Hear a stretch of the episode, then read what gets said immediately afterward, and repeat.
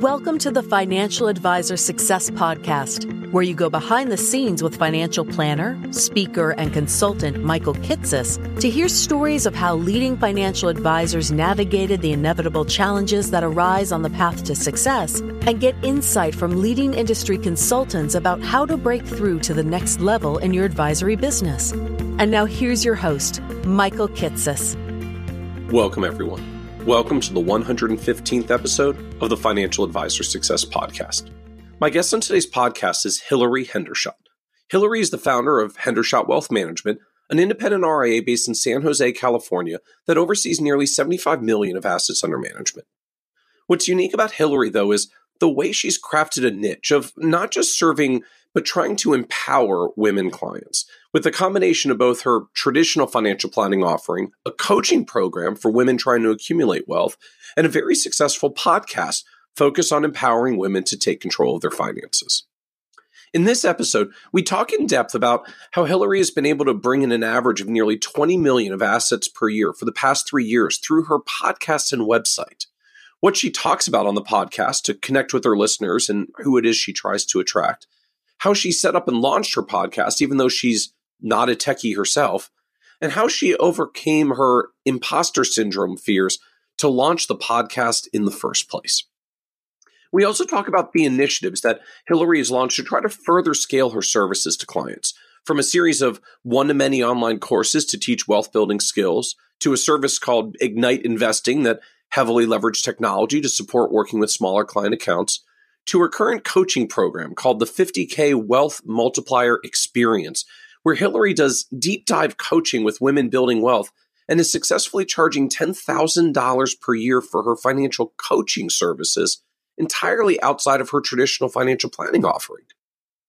And be certain to listen to the end, where Hillary shares how her own role as a business owner has evolved over the years, how she built her own self confidence as a financial planning professional, why Hillary no longer works with a business coach herself and what she's doing instead, and why she continues to stay rooted in her financial planning practice, even as she continues to try to build more courses and grow her coaching clients as well.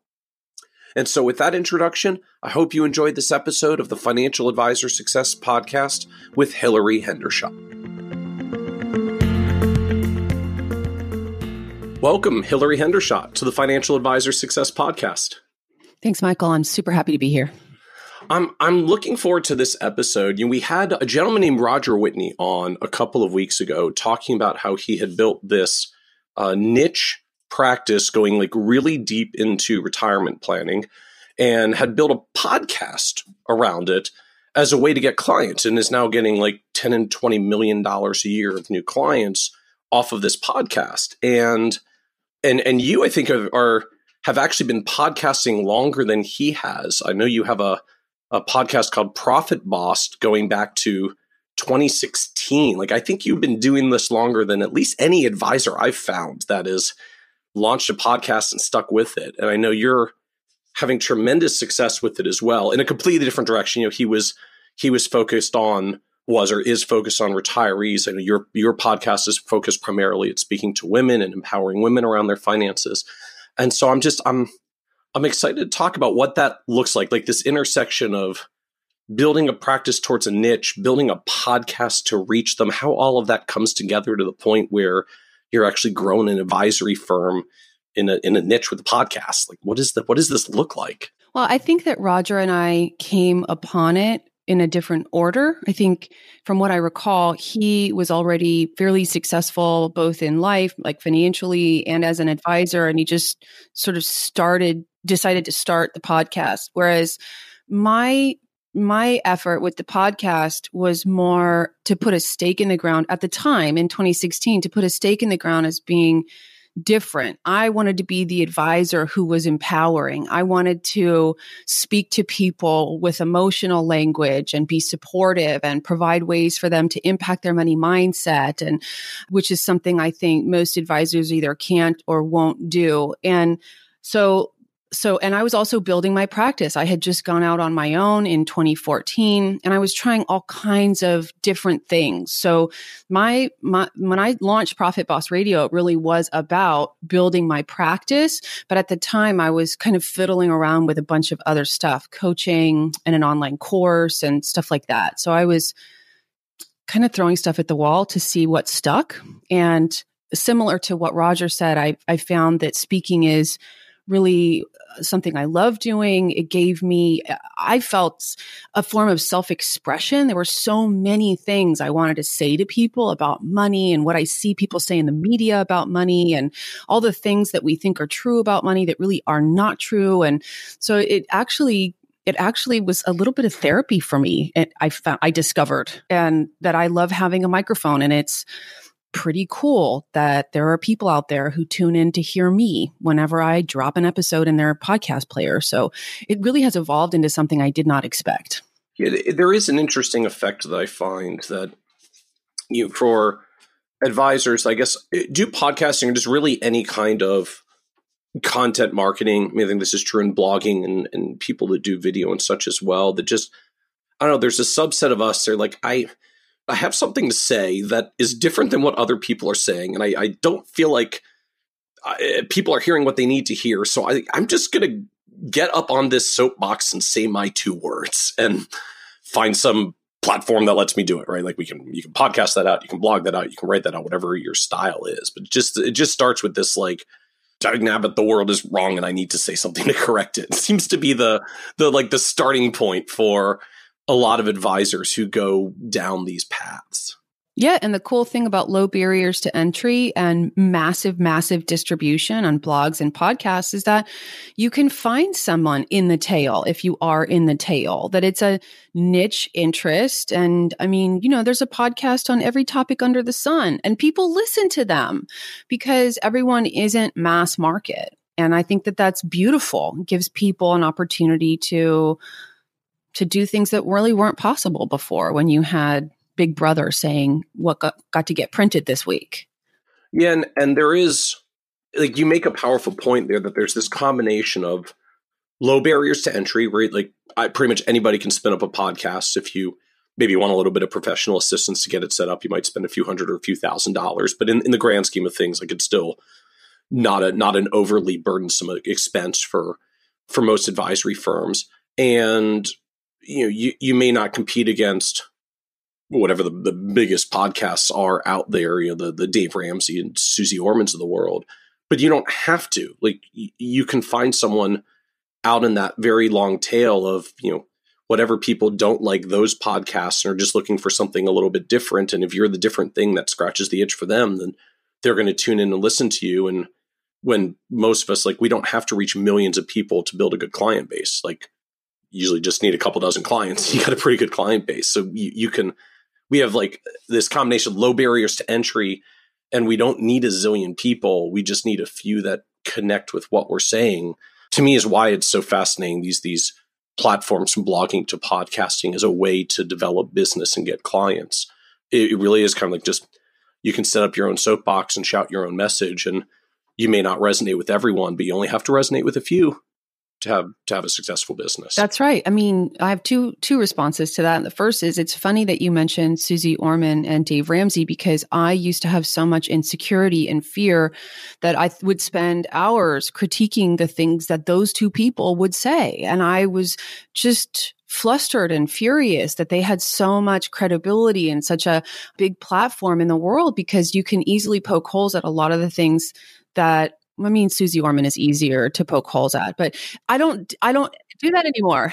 But help me understand this fear. So, like the this fear of they have this giant platform and I can poke holes at them. So if I make a platform, someone's going to poke holes at me, like that kind no, of fear. No, no, no. I, I, I had a lot of. I mean, I guess the typical phrase for it is um, what is it called when you, you you're you're you're a fraud you, you're afraid people are going to think you're a fraud.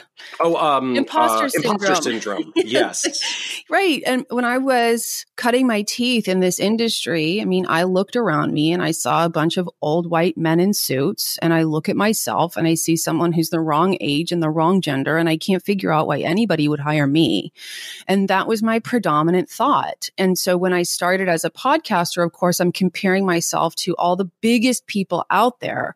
And and what I've discovered is that that's first of all an inappropriate comparison. Suze Orman and Dave Ramsey both started at zero. Their podcast is at the top of the things that they've done, the books that they've published. They're media moguls. And this isn't maybe even necessarily related to financial advisors per se, but I think there's a lot of fear and insecurity around there when you start a blog or a podcast or a financial planning firm. You automatically compare yourself to the top 10 list at Barron's. And it's a mistake. You should compare yourself to someone who's one or two steps ahead of you. And so now when I see Suze Orman's success and Dave Ramsey's success and a host of other people, right? It's like, good for her. You know, she's doing that. Of course, she gets 100,000 downloads a week. She's been on television for years, right? Anyway, I, it's it's nice to have come out the other side of it and not have so much fear, worry, concern, and insecurity anymore. So, I, so kind of two things here that's coming to mind in on this. One, like I I, I love this point of uh, like when when you're starting your journey, don't go and compare yourself to someone who's already ten or twenty or thirty years into their journey. Like that's only going to freak you out. Like if they're doing a good job at all, 10, 20, 30 years of compounding means they're probably going to be way ahead of you. So like don't don't compare yourself to where they are. At best, compare yourself to where they were. Or if you don't know where they were, just find someone else who's merely one or two steps, one or two years, one or two somethings ahead of you and compare to that so you understand where you're trying to go. I think so. I think so. I think that that comparing yourself to Oprah or Suze Orman or anyone of that caliber is just a setup for suffering. I mean, I know that. I don't just think that. I know that that those people are in the stratosphere right now and they won't be forever for whatever reason, but that doesn't matter. That has nothing to do with with me or you. I'm not trying to build a media empire. I'm building a profitable financial planning firm where I serve my clients with expertise and skills. That's it. I don't need to be a famous podcaster. And it I, I couldn't really grapple with that. I think the whole, the whole the status of the there's the per, the personality brand is the thing right now, right? Mm-hmm. Everyone's myname.com. And so there's a lot of marketing out there that makes you think you need to look like a celebrity. And I think that it just, I think you have to really get clear who you are as a marketer. It took me many years of floundering, trying to look famous, trying to look a, a particular way. When I finally figured out, oh my God, all I have to do is talk to these people who are already listening to me. So, what was it that changed? Like you, you talk about this as you had imposter syndrome you you you don't now you've come out on the other side so like what what changed to get you from the fear you had to where you are now where you're you're comfortable and confident about this I think that running a business puts you through the ringer, and I have had great success and great experience, and it's been a good run. So I'm not saying that it's been bad. I think that some days I feel like my job, I'm a professional problem solver. Like I call myself a financial advisor, but really all I do is resolve problems. And that comes in every aspect of the business, the marketing, the operations, the sale, the prospecting, the sales, every bit of it. And so there, some of that it just distracts you from the mind talk that when you start and you have no business, no clients, you sit in an empty room with, you know, no carpet, nothing on the walls. You're just sitting there waiting for people to come. Your mind talk is loud. I think that the experience of being an entrepreneur and hiring people and having to fire them and figuring out how much to pay yourself and having to resolve client concerns and market dips and it's just I'm too busy for that. I'm, and I have a functioning prospect prospecting system, right? We have an opportunities dashboard. I have qualified prospects coming into my business on a regular basis now. So I don't, I'm not in scarcity. I'm not in insufficiency. But I think everyone who starts in this business probably is, unless you're the airline pilot or the engineer who starts when you're 55 with all of your friends from the Air Force or Lockheed. You know, it's an it's an interesting point that you made that just sort of like being the doer once your business gets going you you get to a point where like i i just don't have the time to sit down and freak out about this stuff because i'm too busy to take the time to think about it which in retrospect is probably good because then it, it just kind of works away the fear because you don't have time to sit down and be fearful yeah yeah. Or you get to where your calendar is so full and you finally have the realization I either have to go on a wait list or I have to raise my prices. And that's physics. It's not a it's not like I'm trying to elevate my revenue. I mean, that's great, but physics says I'm overbooked. right?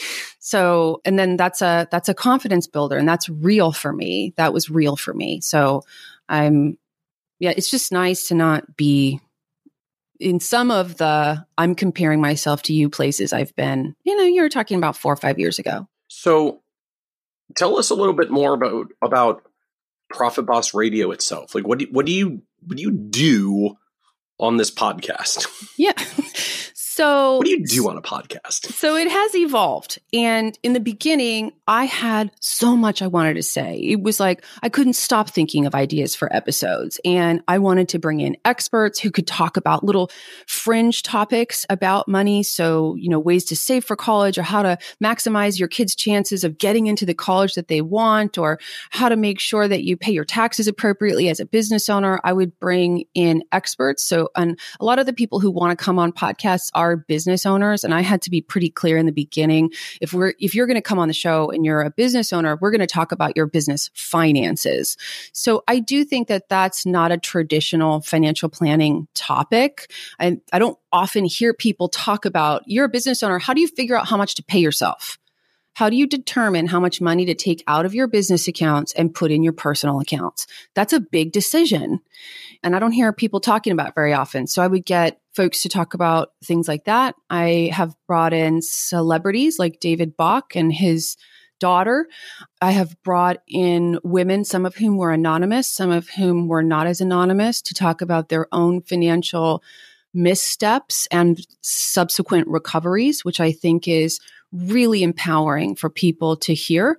Like, no matter where you are, it doesn't mean that you're stupid or irresponsible. And that was my that was my thing in the beginning because I had had my own financial troubles and I recovered from them by figuring out kind of how to rewire my brain sort of a, I did my own little neuroplasticity thing. And then I said well look I've done this for myself. I'd like to do this for other people. And i I'm already a certified financial planner so why don't I combine the both of them? So and one other cool thing that I get to do on my podcast is react to current events. So I can kind of do commentary on what's being said in the media about the new tax code or the most recent market dip or what's happening with Facebook stock or Bitcoin, right? It's not a variety show. It's very thematic, but the entire design is around empowering women to take charge of their money. I'm all about women having large amounts of money in accounts that are titled to their name only in some cases, right? Because women are reticent to do that. Not all women, but many. And so those are my those are my people. I want to be the woman who says, no, no, no. We need to make sure that your assets are yours and protected. And it's okay for you not to give it to the kids or your mom or, and that's not to say you shouldn't share with your family, right? But I, I want to be the voice of, you need to have enough, and here's how to do it. So you bring up an sort of an interesting item there of and then you said like you know i believe women should have large dollar amounts set aside in their own name and i feel like that in and of itself is a little bit of a controversial statement right i mean i yeah i i, I mean i you know on the one hand I think there are some folks out there who who would just say, you know, look at, hey, you know, you're in California anyways. They're legally, they're uh, community property assets anyways. They're marital assets anyways.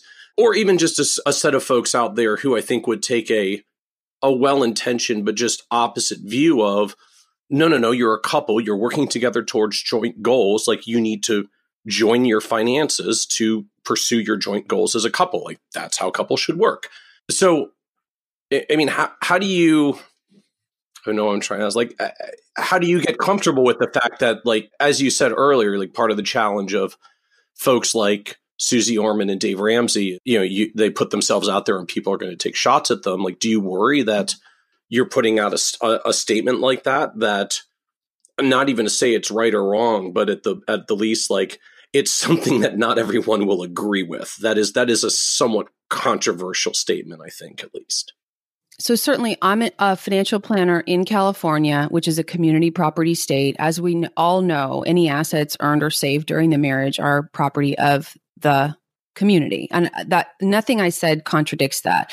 This is what I mean. When I say things like that, I mean it to be a clarion call that that women historically have let their husband save in his 401k. Now, it's only recently that people had to have to save in, in trust or brokerage accounts, after tax accounts to achieve financial success. You know, my how I got brought into the business 20 years ago, the vast majority of clients were managing IRAs that are in his name. And there's nothing wrong with that. Yeah, sure, the IRA becomes hers when he dies as long as she's the beneficiary. There's nothing wrong with that. But it's it's a particular relationship that the woman has to money and her money and her f- household finances, right? And so I'm really attacking this energetic problem or relational problem. I, I in no way advise people to try to amass sole and separate property during a marriage or anything like that in fact, I think that when married couples keep their finances separate, it's kind of silly. It's kind of artificial because they're both on a team working toward one goal. They're just using two different buckets and two different methodologies. It doesn't really make sense. I'm more looking at empowering women to think differently about themselves as equal partners or sometimes not equal sometimes the the bigger breadwinner right? And that it's okay it's okay. She should max out her 401k i've literally met people who aren't putting money in their 401k but are putting money in the brokerage account. Because she feels guilty about putting too much money in her name? Yeah. Yeah literally so I'm I'm I'm not defying community property laws, nothing like that. no, no, I I understand, but uh, just I don't know. I mean, do you do you worry about people who are going to take shots at coming at it from the other direction? I think that would be great. That would be fantastic. So you want to have that? You, you want to have that debate with whoever wants to come at you on it? I would. Lo- I mean, publish it in the biggest platform you can find, and let's do it.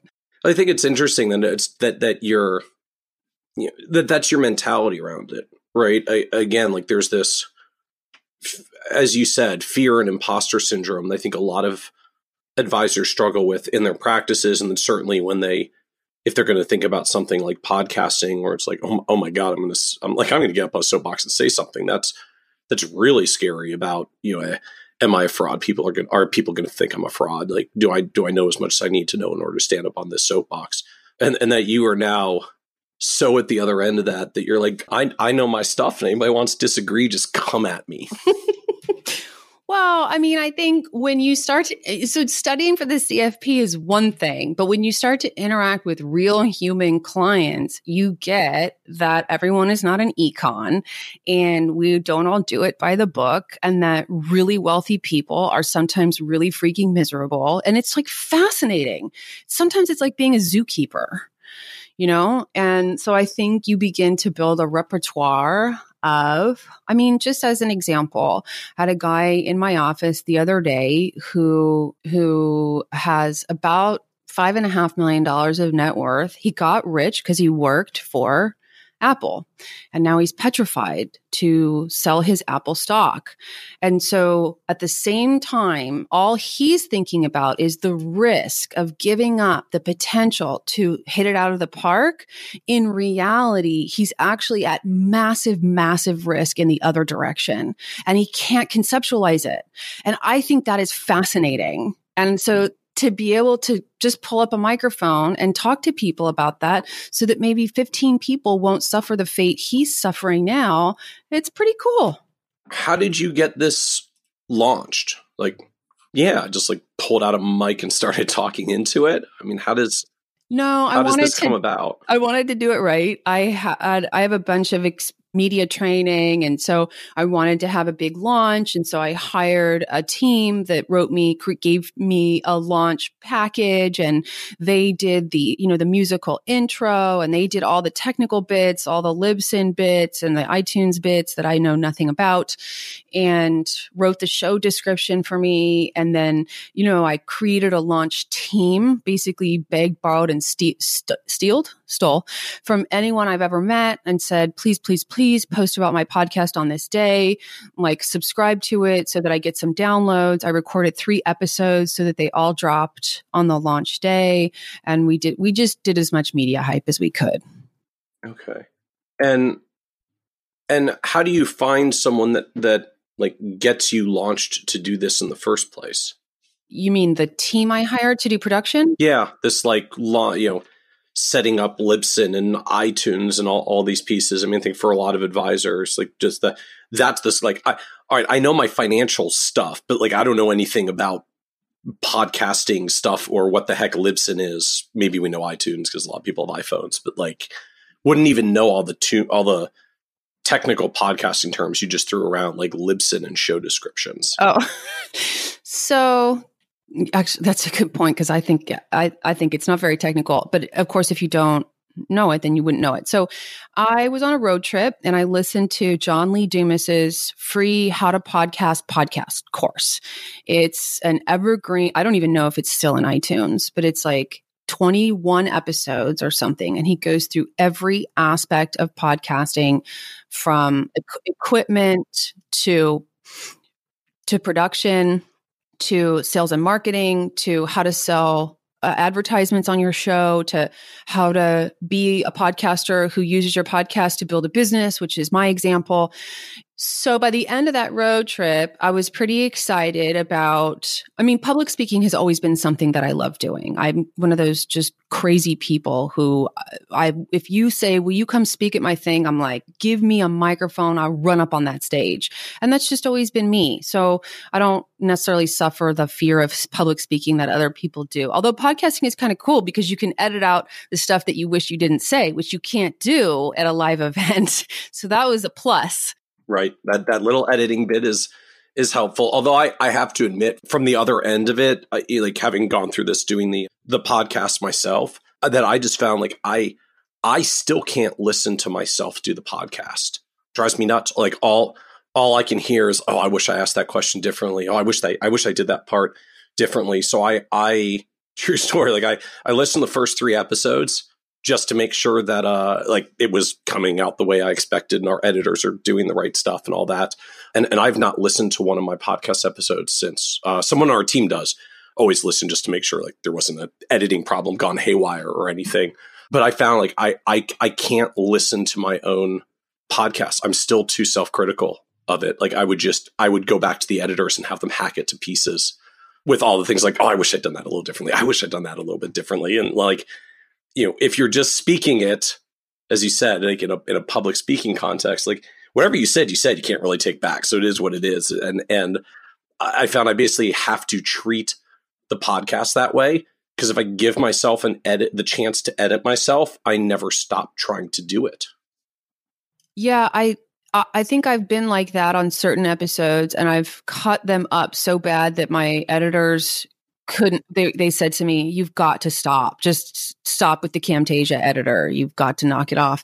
Uh, but i do often force myself to listen to my podcast episodes and i think it makes me a better podcaster. I think i think i listen that, to other podcasts to try to be a better podcaster. Got to take input in somewhere but yeah. Or or you know the kind readers who are or listeners that are still gentle enough to send us something through the website of like, hey, you know, really like your podcast, but I really wish you would do this differently. So happy oh, to take that hilarious. constructive and, criticism. You know, with your audience and knowing who you are, I'm not surprised. I don't have anyone, anyone send me stuff like that. Nobody. and that's not to say my show is perfect, right? It's just a different audience.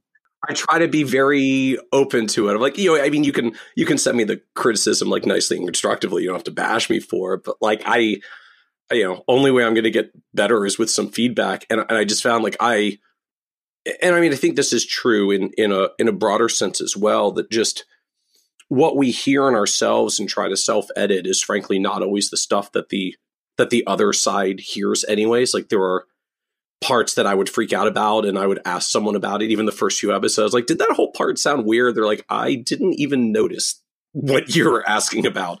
And then the stuff that people point out or raise questions about is not at all the things that I was even focusing on, anyways. I mean, part of it was just this, I know, humbling experience. Like, I am not the best judge of my own self editing. Like, not only we self critical, but we're self critical about the wrong areas and I found I just had to let it go and let other let other people that I trust give me feedback. But it's good that it works for you that way. My experience is that if I'm curiously engaged in an interview, if I'm interested in what I'm talking about, that the episode is going to be good. That and, um, and there are times, I mean, there are definitely interviews I've recorded that I haven't aired, and I just put my forehead on the desk when I clicked stop recording, and I are said, there, "Are there actually ones where you did like the whole interview and then didn't didn't air it?" Mm-hmm. It's about 30% of the time I would say I stop the guest and I say, listen, I just need you to stop saying, um, you're really putting my editor on extra work and I don't pay her enough to justify what it's going to take. Like it makes, it doesn't make you sound good.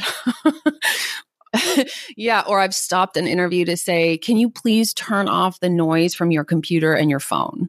Well, I get, I get that. I get, I get the like, can you yeah, you turn off the background noise, but I don't know. Like it just, it's, I mean, it is what it is. You got to deal with these situations, but saying to someone outright, you're, you're, you don't speak well. You need to stop doing that. Like in, I, yeah, you didn't. Sorry, you, you said it's, you said it a little bit nicer than that, but like it's what do you my say? show and it's my business and it's my my audience right? And when i'm doing a show on how to increase your confidence or how to negotiate for more and the guest is saying um every other word it just doesn't jive. It just doesn't jive. Right you're not you're not really conveying the empowered confident woman no. image you're trying to convey when they can't confidently talk about being a more confident woman. Exactly. Thank you for getting that. I see that gap. Yep i see that gap yeah. So do you want me to rewind and and talk about the actual steps i took to launch the podcast? I can go through it pretty quickly. Yeah just power forward uh, i want to rewind like power forward i love the discussion but yeah like so how do you just how do you get launched? Or i I guess how did you find the people to get you launched since you said you you did this with the team around you So, the How to Podcast podcast is essentially a big commercial for Podcasters Paradise, which is a community that's hosted by the host of that show, who's also the host of Entrepreneur on Fire, which I believe is the most profitable podcast ever. And so I joined Podcasters Paradise. And then in there, they pay a referral fee, or at the time in 2016, we're paying a referral fee. They they had this do it yourself launch package. And if you wanted more help, then you could hire this group. And they, I think they shared fees or something like that. So I just went with their group. And I, I think it was called Cash Flow Podcasting. And they did a great job. And I think Oh. I've, do you know Ben? yes ben's team produces this podcast There you go. I did not know that. Small world. Okay, so we actually use the same team. So I guess that's going to be a really good like reference for Ben and his team since we're now running successful podcasts talking about this. So uh, for anyone who's curious, we'll put this in the show notes since uh, this unwittingly turned out to be a very nice plug for their services. Yeah, we started we started working with their team in well, I guess twenty. What did we start? Twenty seventeen. In in the same way, and just had them help us do the whole setup. I think we I can't remember what we paid a couple thousand dollars You to do must the have, launch originally. yeah. I did a different package. I think I did the $7,000 package. I think I might have been a five. and I just justify it under the whole concept of delegation. It's like, look, I got to run my business and, you know, it's paid off. I'm not a DIYer. I'm a delegator who works for delegators. So, so then, and then I really tried to have big names on the show in the beginning and people who were leaders of communities so that their community members would listen to hear their leader and hope, hopefully subscribe to my show.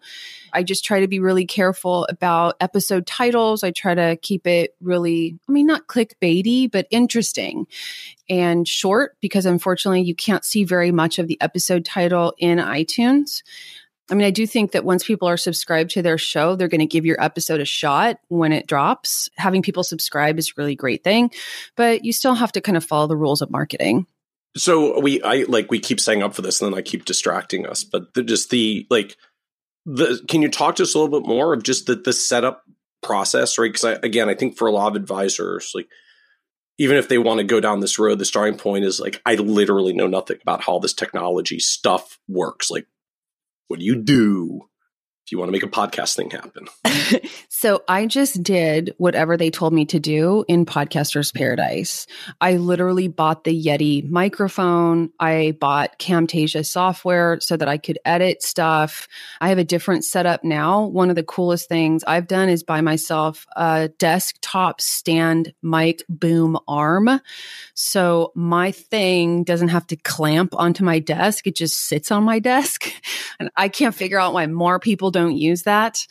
But as far as technical, technical, that's really it. I mean, I record on Skype. Used to be that I would convert that, I guess it's a dot .mov file to a dot something else in Camtasia and send it over to my production team, but they just take the raw files now. So it's pretty darn simple. And and I think it you you make a powerful point in I think in all of this that you like you don't have to be a technical sound person to do a podcast to, to run a podcast. Like you, you got to bring the you part to have conversations with people or or uh, and find your guests and, and talk through whatever themes you want to talk through and make whatever points you want to make. But you don't have to be a technical person to to do the rest of it. It's still in the grand scheme of things like not that expensive you know a couple thousand dollars to to to get set up and get going and you know some ongoing dollars for editing. And you can get it down to the point where uh, Hillary it sounds like you you do it essentially the way that I do it. Like I I set up my guests because they're people I'm connected to and I record the podcast cuz you kind of got to be there for that. I, I don't do anything else I mean, other things have to be done, but like other people do that who are really good at it, and I give them some dollars to get it done because that's a business expense. But I don't, I don't do the sound things because that's not my expertise. That's right. I have people who find copyright free music for me and edit it in to stuff that I say. And if I don't like the way the promo sounds, I say, no, I need different music or layer it in differently here and they do it and it works. And I don't, I mean, uh, it is, I mean, I know that you go back, Michael. Do you, you probably listen to the show because I know you do a recap, but a synopsis at the beginning in your intro.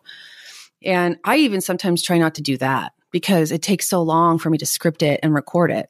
Just from a practical perspective, I actually got into the habit of just jotting notes to myself as we do recordings. So, like, I've got a I've got a little Evernote screen. So I've got like an Evernote notebook of all of our podcast episodes, and each podcast episode is a note. And and and in each podcast episode, I just jot some notes as we go of like this was a cool theme to mention, this was a cool theme to mention. So I end out with like a page or so of just really shorthand notes, you know, small snippets, because of course I'm trying to stay engaged in the conversations. I can't like write a book as I'm going, but just, you know, jot reminder notes of like key phrases, key sentences, key themes that came up so that when I get to the end, I can turn those notes relatively quickly into into that little in two minute intro that I record at the end and we put it onto the beginning.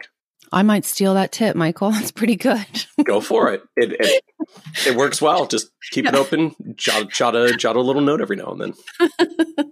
Very good. Yeah, and, and I find anytime. I mean, scripting stuff takes takes a while. So I try to minimize the amount that I have to script. I did an episode that I now consider an anchor episode. And that's one of cool things. If you become a podcaster, by the way, and you have a content based podcast, you can cre- record anchor episodes that are especially well produced or contain a lot of data, a lot of a lot of detail, and you can refer back to them, which is super cool because it creates your podcast, your show as a body of reliable information. But I I spent 30 hours scripting episode 77 of Profit Boss Radio. It was like and once I started, I couldn't stop because I it was like I was giving birth to something, you know. And and I after that was recorded, I said I'm never doing that again ever. so what like what what was what was magical episode 77? Like my goodness. Episode 77 is called Seven Steps to Wealth. And it was my it was my framework. I want to put forth the key conceptual things and skills that people need in order to build wealth. Because anytime you see someone who's trying and failing to be rich, one of these things is missing, right? And it's like, decide, plan, ask, speak, protect, invest. And as I'm saying these things, Michael, you, I know you know someone who's failed to do one of those things. And it's difficult to describe to them what they're doing wrong unless you have an articulated framework. So now that I have this episode, now I, I have a coaching program about it and I, t- I refer back to it on my podcast. And I have groups of women around the country who are working the seven steps on their own without me. right? Yeah. So, and it lives forever. It's a forever resource. So, how does this turn into business for you? So, it's a lot of tri- trial and error. Okay. You got to figure out what works. And uh, in 2016 and 2017, I believe I brought in 20 to 25 million dollars of assets I launched mid 2016, so that's not accurate, but it was a $20 million a year trajectory. Okay, so it was probably 10 in 2016 and basically so wait, filled. Wait, it's like 20, 20 million per year or 20 million like cumulatively across two years or a year and a half? Of course, you would ask that. So I believe it was 30 million in half of 2016 and all of 2017. Okay. And also basically filled the seven steps, it, the coaching program that's around the seven steps wealth uh, wealth framework is called the 50k wealth multiplier experience. That was a 11 person mastermind, and that was sixty six thousand dollars in revenue to my business, to my company, and filled that from the podcast. So that gives you a sense of kind of what it brought in the first 18 months. Yeah, that's and that's a big number in and of itself. Like just 30 30 uh, 66 in a in a in a class and and just and 30 million dollars of assets. I mean there there are a lot of advisors who spend 20 years trying to get to 30 million dollars of assets. That's like their their cumulative accumulation of clients over a career. That's a lot of assets coming in. So we're uh, yeah, I was really happy. yeah. So I like I mean like how does someone go from being a podcast listener to to becoming a client and having you generate millions of, of dollars of of inflows? I mean, is it just like uh, you just record your messages and be your awesome self and people are like, I want that woman to be my financial advisor and contact you? Or is there more to how you actually get them to do business with you? So I think it's interesting because I did listen to the Roger Whitney episode, and I think that his call to action is probably better than mine ever has been. And that it harkens back to what I said at the beginning of the conversation, which is that the podcast was my stake in the ground about being different. I wasn't going to talk about retirement. Notice that the, the name of my show is Profit Boss Radio. His show is The Retirement Answers Man, right? He did a much better job of titling his show to get traditional financial planning clients. I was tr- trying to figure out if I could or wanted to do something very different. So I never made direct calls to action. I have a contact form on my website and people reached out on the website and you know not only that but it become it, it, takes on a life of its own. So i've had multi multi millionaires in my office who call me a radio show host. You host a radio show. I saw that. That's so great. I told my kids to listen to it. They've never listened to an episode, but it elevates my credibility in their eyes. Okay. So I would call that a benefit or a, pro- a profit, an ROI from the podcast that that it was one of the seven or 12 touches that it took for that person to hire me. And that happens quite often. I mean, I've actually run into people in public who say, oh, I listen to your podcast, which is really weird. I'm a micro, micro celeb. So it's always nice when I feel like I do get that leg up in terms of of credibility. And so so kind of rolling forward to 2018 in 2018 my new assets under management from the website exceeded assets under management from the podcast. And, but they can't be separated, right? Because every week I publish a blog article and show notes from a podcast episode.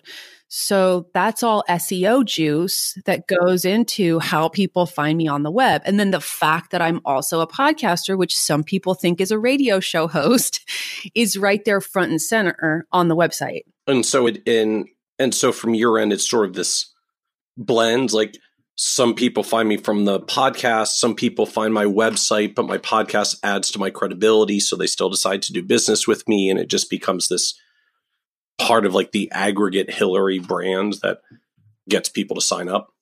Yeah. Yeah. And I I mean I'm I'm not dumb, right? When I see leads coming from the web, I think, oh, I need to put more resources into my web marketing. I mean, to be totally honest with you, my website has been an afterthought for many, many years. I mean, it looks good and whatnot, but I learning SEO was it seemed out of reach for me. And so I never paid attention to it. Well, as soon as the leads start coming in, it's like, well, I'd be a fool to turn away from this. So there's new skill sets to be learned. so I actually brought in an SEO consultant for the first time this year, and we're now doubling down on being smart on the website. So from that perspective, so how are you do you well, I guess do you know, like how are people finding you from the website then? If it's not they listen to the podcast and they go to your website, like what are they like how are they finding your website how are you getting people to your website to do business well i currently come up on the first page of results for financial planner san jose fee only financial advisor i think it's silicon valley or san francisco bay area something like that so it's it's organic just, search yeah just good old fashioned search engine optimization for local search Right. And I had a good friend who is an SEO expert, and she did a bunch of research for me. And she showed me just like, and again, harkening back to that conversation we had about paying attention to the person who's one or two steps ahead of you, you search for the terms you want to come up with in your area. Look at the people who come up first, second, and third. Go figure out what they're doing. Literally copy them. And I did. Yeah. Like and literally just, you know, if you're I don't know if you're if you're a local advisor in Boise, like just type financial advisor Boise, see who comes up ahead of you, and go look at their website and figure out how they're beating you. Right. Right. They're pro- they're probably on three or four different organization websites. Maybe it's the Rotary, maybe it's Kiwanis. They've maybe got themselves on some newspaper website where they maybe write a column or just just they promoted themselves and got themselves on some top 10 list, but it's a big link back. That website that they're on has link back juice. So now you need to go make friends with that journalist and get on that website. So, how much did the firm grow overall last year then from all of this digital marketing, blogging, SEO, podcasting stuff? Let's see. So, I knew that you would ask something like that.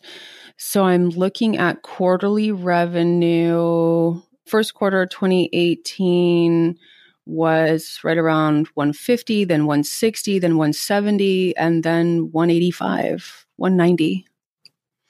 So we have about that's that's total assets under management. Uh-huh. Uh, that's quarterly revenue. Oh, that's quarterly revenue. Okay. Uh-huh. So I'm looking at about t- between 11 and oh, I'm I'm sorry. I only have year over year quarterly increases. So I don't have the percentages, but that sounds like about 10% a quarter. Yeah. Wow. Yeah, it's massive growth. It's a lot to manage. 10% a quarter. Yeah.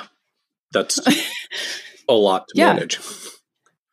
And and so that's that's all business that just so oh so I guess so those are core numbers. I mean that's that's sixty or seventy million dollars cumulatively of asset flows from all these different sources. No, my current AUM is 75 million. Yeah. So I probably started the year at 50 and went to 75. And then I had the 66K of revenue from the coaching business. Yeah. So, and as you know, our revenues are trailing. So my 75 means I'm already at 750 for this year. That's the the joy of the assets under management model. The the trailing revenue always lags quite significantly in a growth world. So as you look at the business here. So you're now, you said you went out on your own in 2014. So you're like five years into the business and $75 million. So when you started, like, were you, were you starting from cold in 2014 or where, where were you previously? So I spent many years working in my parents' firm, which is also based here in San Jose. My dad was probably one of well, he was a, a first to enter the fee only fiduciary model. Okay. So I remember sitting on his office floor when I was six or seven years old. And I tell people until I was about 17, I literally thought my dad had a best friend that I had never met named Ira. And so this was my childhood. And I thought I wanted to do something a lot sexier. I thought I wanted to do something corporate. I went out, kind of bloodied my nose on the brick wall, and he brought me in to his firm. My first year in the business was 1999. And so it was like, bam, welcome to the business, because that, of course, was the year of the dot bomb. And, but going through a time period like that really has you earn your stripes. And so, so when you kind of fast forward, I had in the beginning waning interest in the industry. I thought it was very technical and very boring. And it wasn't until I got enough prowess with the actual skill set that I figured out it's actually about people and that I could bring my self expression to it and that it could be about relationships. And that's when it really got interesting and fulfilling and exciting for me. So, how did that how did that transition happen? Like you're you went in your father's business, your father dragged you into the business and you you you dealt with the other quant stuff for a while until eventually you've done enough that you're like, oh wait, this actually isn't so bad after all. Yeah, in the beginning, because I had worked in high tech marketing, so he brought me in and I said, "Okay, I'm your marketing manager." You know, it was kind of like the epitome of nepotism. He kind of let me do whatever I wanted, and I think that that was both because he wanted to empower me, but also because he really had no clue what to have me do. I mean, I was completely green. I was a 24 year old female, and you know, this was 1999. So, and his his client base was his age, 30 years older than me. So, so I spent many years doing that. Redid the website, you know, made marketing collateral. But the key was I sat in on on client meetings. So I started to get to know these clients. And of course, I wasn't allowed to talk in the meetings, but I got to know their stories and their narratives. And I saw them come for meetings quarter after quarter, or year after year. And I started seeing nuances in their storylines, their families. You know, we went through a couple deaths. We had a client who was a victim of fraud and literally my dad chased her around tra- town trying to find her because she was withdrawing $50,000 from bank after bank after bank, paying somebody who had knocked on her front door, right? So, I mean, it was just really interesting stuff. I got that people are really interesting. right? I'm really people first. And, you know, I read blogs and resources like yours so that I could stay up on the technical stuff, but it's not my core interest. So, what was the path in your father's firm? So, you started out on the, on the marketing side, and and being the the silent observer in client meetings. Right. So one day, so there's a woman who, there was a woman who wanted financial advisors to hire her to speak to them and their clients about a book that she had written called Don't Worry About a Thing, Dear. And she was a woman who had been widowed and she had a, a woman who was an assistant. This woman just came to this meeting and I didn't think much of it. We hired this woman. Her, the author's name is Helga Hayes. She came and spoke to our clients about, about what it is for women to take part in the family finances. And again, this assistant person was there. Her name is Kathy. And about a year later, Kathy called me up and she left a message on my phone. And she said, I need a new financial advisor for various reasons. And I remember meeting with you and how great your firm was and your family. And I'd like you to be my financial advisor. And so I, of course, think this person's going to have, you know, a couple small annuities and $40,000 in a checking account. So I called, cause all I knew about her was that she was this person's assistant. So I called her back and I said, great. So how much money do you think we're talking about? And she said, well, it's $2 million. I couldn't even speak. So you're, you're your first client out of the gate. It's not a bad not a bad way to start. Right. I re- visual, I, I vividly remember she came into the office and my parents had said, well, she called you. So she's your client. I guess you're going to so have remember, to deal with this now. I put the contract in front of her and I gave her the pen and I said to myself, Hillary, shut up. Just don't say anything. Just let her sign the, co-. like, cause everything in me is going, why are you signing this contract with me? I have no idea what I'm doing. So just imposter syndrome in like full in full force for you there.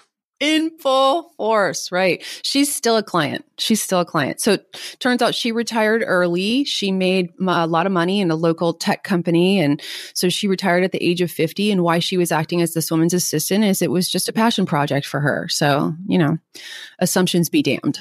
So so was that like was this essentially your transitional moment from i guess i'm not solely doing dad's marketing now. I guess I'm an advisor now since I just got my first client because she came and said she wanted to work with me. Yeah. And then the interesting thing, the next thing was Facebook. Now, I started talking about what I was doing on Facebook. And I had a handful, maybe six or eight people that I used to work with. And mind you, I don't have a long working history. I'm 26, 27 years old. And, uh, but people who I used to work with reach out to me. Uh, and I remember them saying, well, you know, essentially, we used to work with you. We, I know, I know you're smart. So what, whatever you're doing now, you must be good. I now need a financial advisor.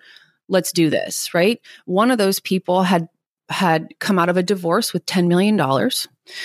Another one had inherited $4 million right? So my personal Facebook page is a very profitable place for me.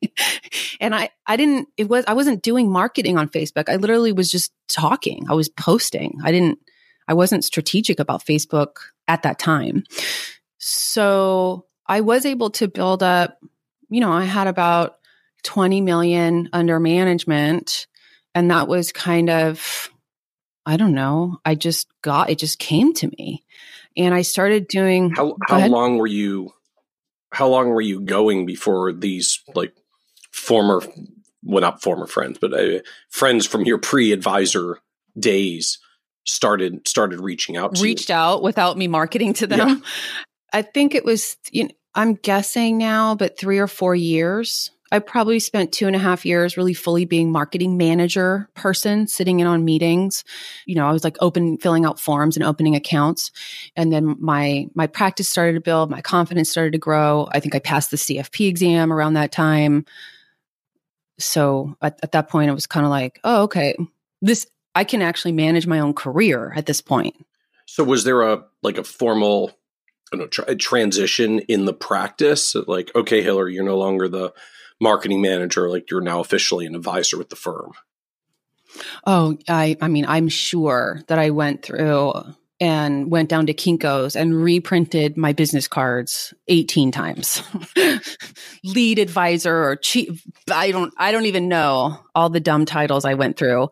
And I stopped calling myself marketing manager definitely and I started paying a percentage of the clients the the revenue, the fee revenue that I was earning to the house.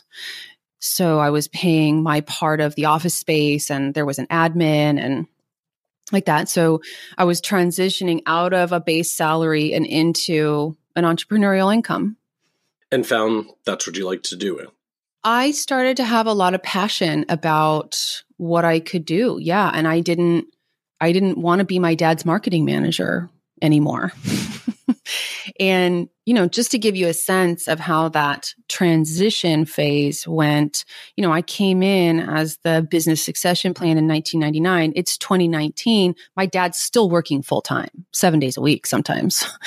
So it's that age old story, right?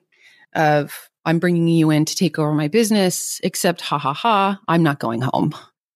And is that ultimately, I mean, I, I can't help but notice now you started in your father's firm, you are now on your own. so it, it, was that ultimately what drove a transition. Just you were like, so I came in to be your succession plan. We've been doing this 10 plus years. Like, are you are you leaving anytime soon? And he said no. Then you said I well then I will. Like how how does that come about? Yes, with with nuance though. It was more like I really wanted to go out on my own. I really had all these ideas about being a, finan- a female financial advisor for women, and I again I wanted to do. I mean, one of my I I one of my MBA program colleagues reached out to me and said, "Are you a financial advisor or are you like Tony Robbins?" And I I, I realized when he said question. that yeah yeah.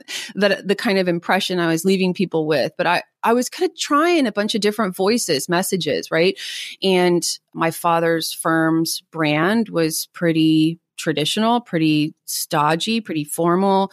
And you know he said retiree clients that he goes after. Yeah yeah, he's got his own thing and his clients are attracted to him and his conversation and dialogue. And, you know, he said, Well, you can do that under this umbrella. And I said, You know, I really need to be self determined. I really want to do this. And, and by the way, I'm perfectly positioned to buy your business in the future. This doesn't mean that I can't be your continuation plan. I'm just not coming to this office anymore. How hard is it to get to that conversation? Right. I feel like for, for a lot of firms, yeah, like for a lot of firms, the the the only like it's hard enough trying to figure out how to be the child that's the successor to a parent's practice. I feel like the only thing that's harder than that is explaining that you're not going to be the successor in your parents' practice because you want to go out on your own after you came in to do that originally. How does that conversation go? Well, I'll be honest. I uh, let's see 2014 i got married in 2013 so my husband at the time and i was so you can tell i have a big personality right? I'm no wallflower and i got it from my daddy. And he and i are like he, he and i are like two big dogs in a room. And so we were we were at loggerheads. I was wrestling the bull to the ground on a daily basis and I would come home and I would be sad or unhappy or unfulfilled or complaining. And finally, my husband said to me, This is impacting our relationship. You know, you're constantly unhappy and I love you, but what, what do you want to do? And it was him saying that. And I, I knew in my heart I, I had to go. I was like, oh, okay, that's a cost I'm not willing to incur. I was willing to incur any, I guess, emotional cost on myself. But when it became a group conversation, that was it for me. So it was within a couple weeks. I went in to have a, a, conversation with my dad and his wife, and I just let them know that I would be, I would be leaving and that I would be going out on my own, and that I was eternally grateful to them for giving me what they gave me, and that they should stop paying my salary. And I agreed, by the way, to take, I, I took my clients with me. Obviously, I took my book of business, but uh, I also agreed to keep paying the revenue share. And so to this day, I pay, I pay the house, I pay his house. And I so you, share that so you, on the podcast. You pay the rev share on, on new clients or just the portion that, no. Came, the portion that came with you? That's correct. And that's my way of making it right because they put a lot of resources and time and effort and energy into me. And that's what I felt was the right thing to do. And I guess from a practical perspective, just makes it a little bit less financially challenging for the business on their end as you as you're breaking out to not have to literally watch their their revenue top line and bottom line go backwards as well because you're breaking out. Yeah, I mean, they got to stop paying on my base salary. They got to stop paying on my MBA loan and then got to keep earning the revenue share. So hopefully we're all better off. And again, if if he wants to sell me his business later, he will, but it's not critical. So were there, you know, if you were making this transition and like you're you're moving away from some salary you were getting, you're you know, they were covering costs that you will not have to cover on your own, and you're still paying a, a rev share back to them and, and you know appreciation for building you up. Like, what does that transition look like financially? Just like how much assets and revenue came with you? Is that a blocking point or part of a challenge of going out on your own? I got so so so I'm blessed in that you know my husband was able to financially support that transition time. So let's say I came out with $180,000 in recurring revenue, like I'm just guesstimating, that's approximately right. And then a quarter of that is going back to my parents. And in the beginning, I just, I hired an intern, a quote unquote intern from the MBA program at my alma mater, which is Santa Clara University. I brought in a woman that I used to work with in a previous career. And we, I mean, to describe it, Michael, uh, we just made as much noise as I knew how to make. I did every speaking gig I could do. I paid for tele I didn't pay for television. I paid for television training and then I flew my rear end around the country and did local news segments and you can see those local news segments on my website because that was how that's how you leverage media. Like people love television. If you're on television, you're a celebrity, which equals credibility. And I realized that that's not how financial advisors always do it and in retrospect I'm not not sure I would do it that way again. But I'm saying we all have startup capital. We all need startup capital. And my startup capital was m- my own energy. I mean, I just I ran as fast and as hard as I could. And those people that my intern and the gal who, the gal that I worked with at a previous company, they didn't get compensated fairly. I gave them a revenue share, but there wasn't much profit. It was net revenue, right? I was like, no, I'm not going to pay you if I'm, if I have promotional cost to cover. So we're going to go sell this thing. And uh, by the way, I wasn't selling, I wasn't giving them a revenue share on, on financial planning clients. I was trying to sell a course. I was selling a, a financial course called Your Rich Retirement Academy. No longer in existence, by the way. So, and um, so, so tell me about this. Like, what, what was your rich retirement category, and like I said, academy, academy, and and and, and why were you selling that and not like the assets under management thing you were already doing with the recurring revenue you broke I'm out telling you, I spun my wheels for a while. And the, the net of it is I wanted to sell something that scaled.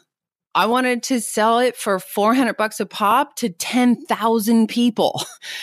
right? Like that was that was my thing. I wanted something that scaled. I didn't want to have to raise my minimums. I wanted to have an educational product and essentially be I guess it's Dave Ramsey Financial Freedom, what's it called? Financial Freedom University, that thing. So, like, why eh, having been in a firm with recurring revenue and and you've seen at least presumably some reasonable profitable growth for your father's firm like what what led you to break out and not want to keep doing the financial i'll call it the traditional financial advisor model I thought, and it wasn't that I didn't want to be a traditional financial advisor. I love that. It's just that, as you know, we're basically in a qualified prospect acquisition business.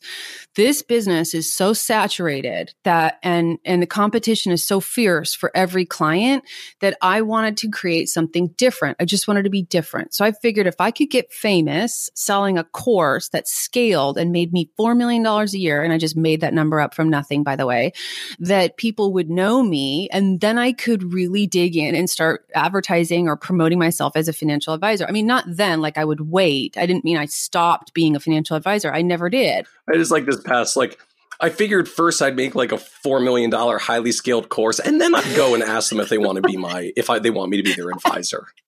I know, isn't it funny? I mean, look at I'm in Silicon Valley. Everything scales. If you don't have scale and you're not disruptive, you ain't nothing. Okay.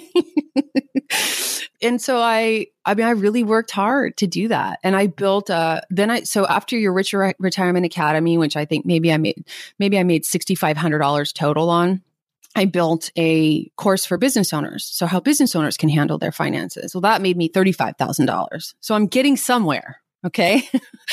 and then at one point, so then I off, so then I launched Ignite Investing, which was for investors with $499,000 or less down to 25,000. So between 25K and 499K. And I launched that program. And again, I thought that would scale. Is this another, and like, then, another e-course kind of program? No, Ignite Investing is literally comprehensive, traditional fiduciary financial planning. I offer the investment solution is just DFA's balanced fund, DGEIX. And so everyone has only DGEIX unless we're pulling assets off because they know they're going to spend them this year or next year. And then they're in like the Schwab money market fund that pays 2%.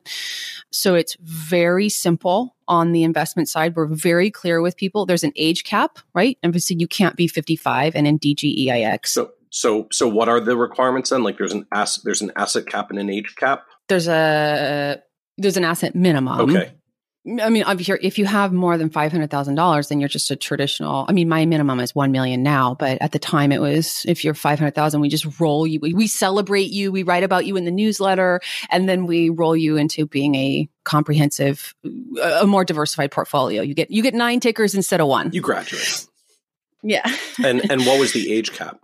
It was nuanced and had to do with your. I wasn't.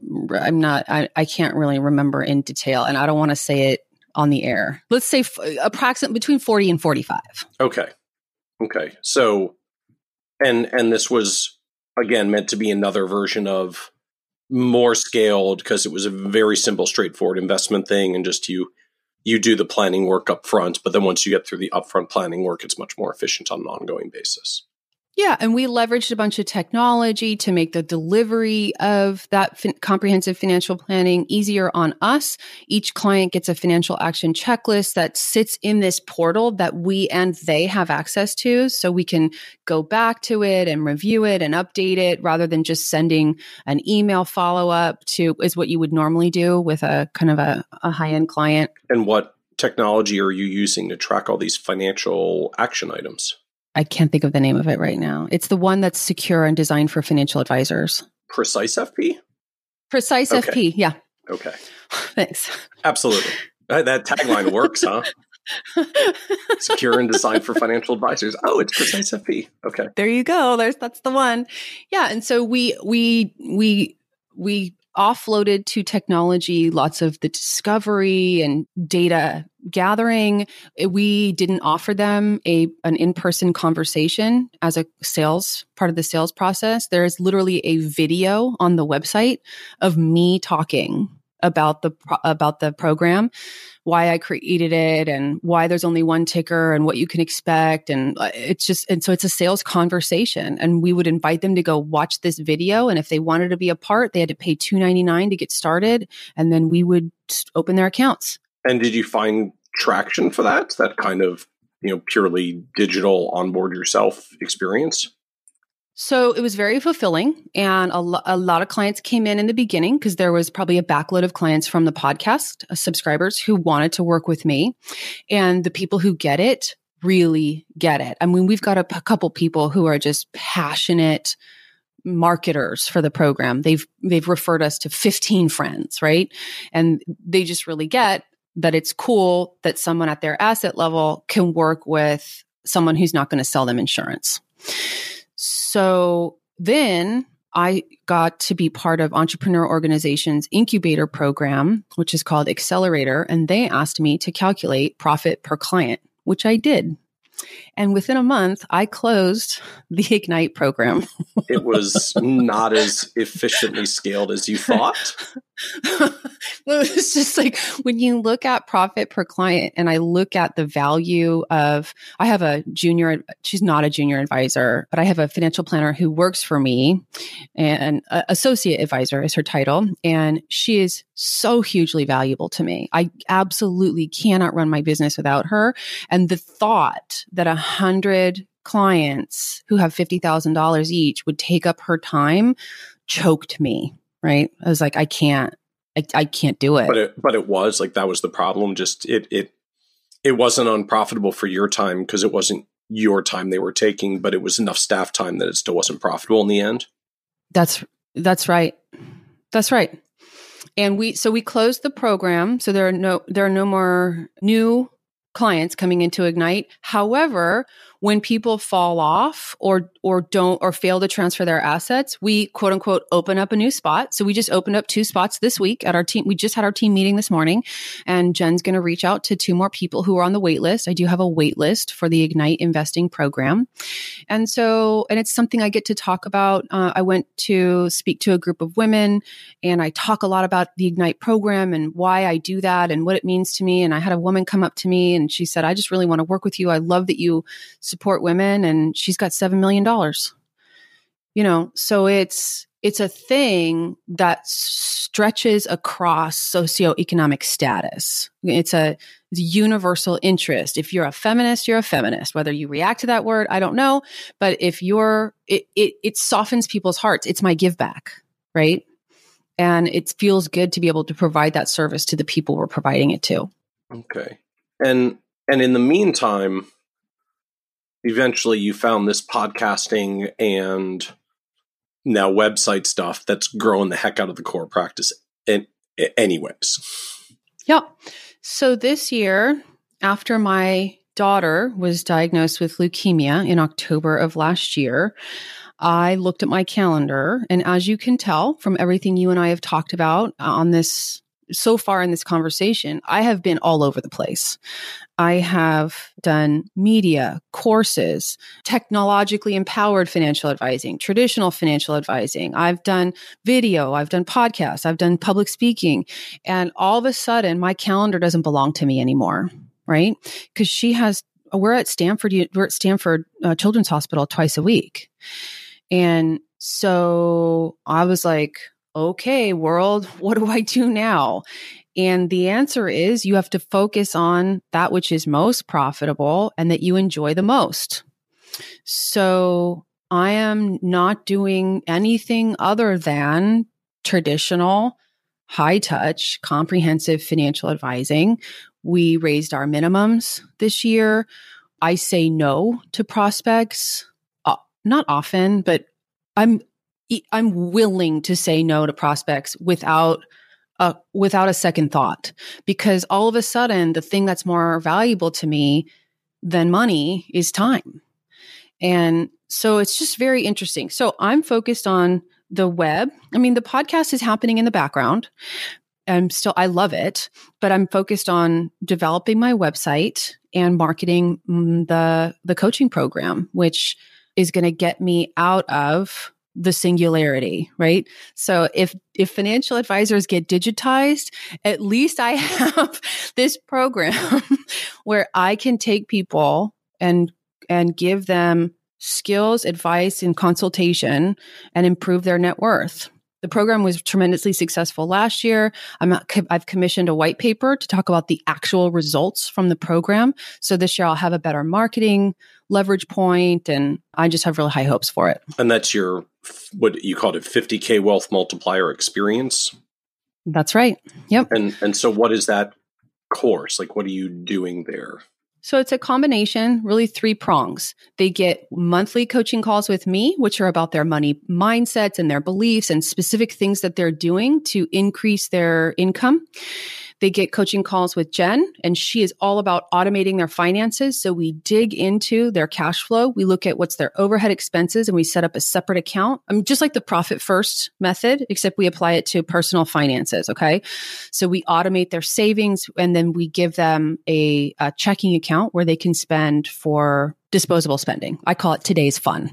So she does that with them. And then we get together three times over the court, physically together in my office. And we have a mastermind and they literally go around the circle and they say where they, where they are and what they're struggling with. And the other women in the group support them, give them feedback, offer suggestions.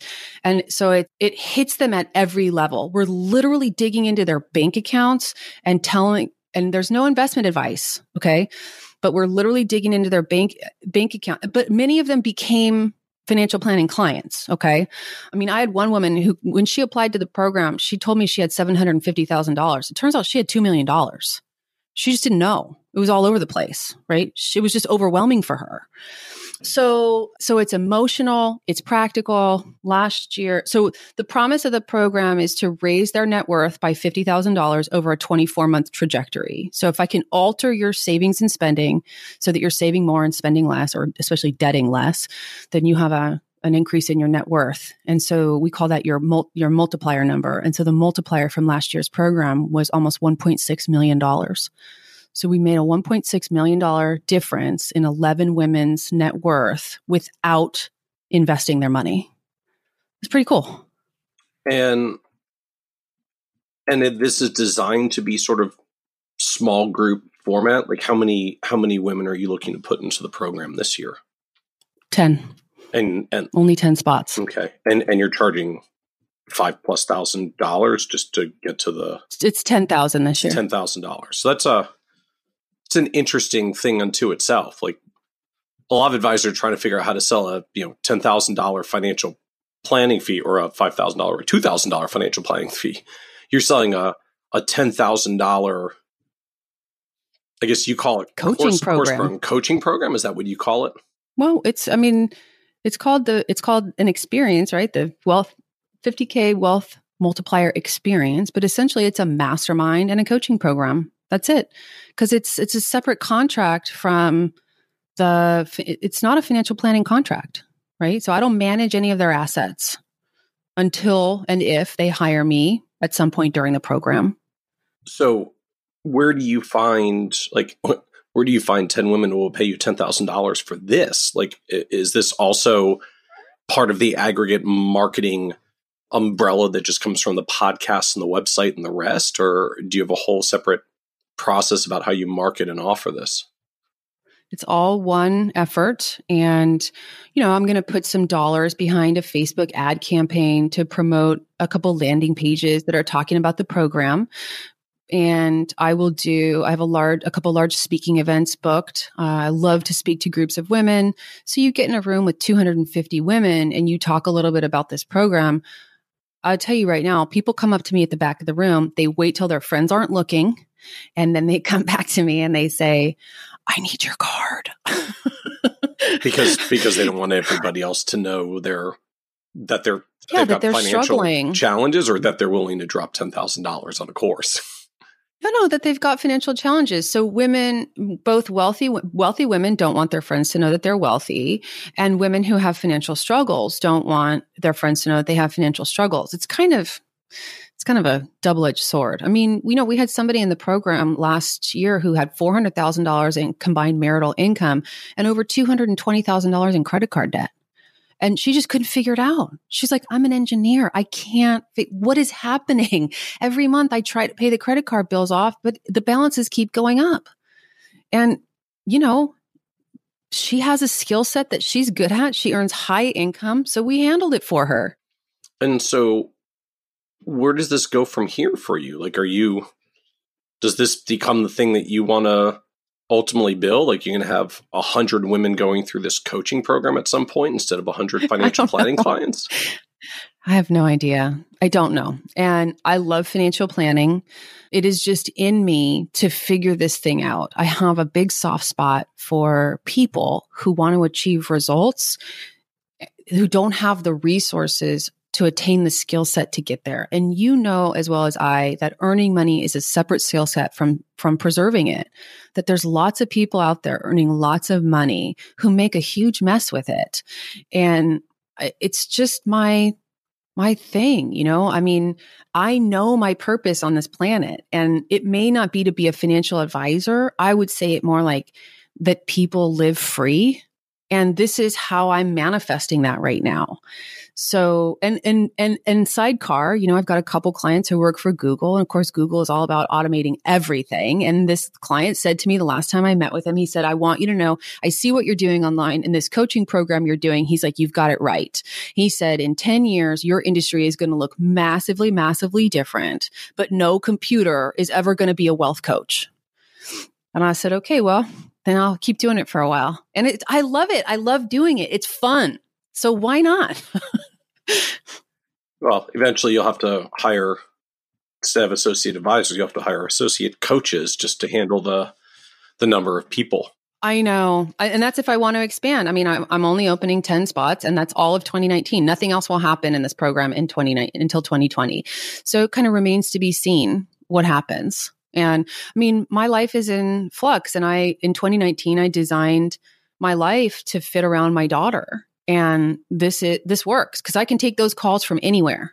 Right and I wanted to capitalize on the momentum that I think got created in 2018. And, you know, I've, I've severely limited the amount of time I'm available for client appointments on my calendar. You know, all of March is blocked off right now. I'm just, I'm, I'm not, I'm not at top processing speed to use a computer metaphor. My, my daughter's at the end of a chemo protocol and it's tough. It's tough, but you know, it's nice to have built a business that I will probably take you know, more than, I, mean, certainly more than a quarter million dollars in personal compensation and benefits from. Mm, it's probably somewhere because a lot of the expenses that we incur are a- actually benefit us as people, right? so it's like somewhere between 250 and 350 and it's like I'm sure glad this chemo diagnosis didn't come when it was, you know, nothing it's interesting what it's teaching me about how I can design my life and my business to work for both me and my clients. And it does mean saying no to some people. And I, I've got that. I've internalized that. and and how is your daughter? Just what's the what's her prognosis at this point as you're going through chemo? Yeah. So she has acute lymphoblastic, well, it's called B cell acute lymphoblastic leukemia. It is the most treatable, the most curable form of childhood leukemia. She is at the end of, so the initial super intense chemo phase is about seven months, and we're like at the end of month five. So like 30, 40 more days it has been brutal. But I can't imagine, Michael, the other way. Like her disease is 95% curable. What if it was 5% curable or 15% curable? That I don't want to live in that world. Right. So, I, I mean, I, I, feel upset about it and it, it takes my, it takes my mental capacity, but it's like, wow, I, I don't know how. I don't know how other parents do this thing. So she's going to be completely fine. Her test results and progno- uh, like every time we go see the doctor, they call her their shining star, you know. So thank thank God for that. God bless those doctors at Lucile Packard Children's Hospital and modern medicine and all the researchers and med- medical professionals who came before me. Because if it were up to me, she'd be gone right? Like I didn't I didn't even know what leukemia was. And by the way, she completely prefers her dad. Do you have this in your household? well, ours, ours are split, so I have I have three. Yeah, some some want to come to me when they're when they're upset or struggling. Some prefer mom.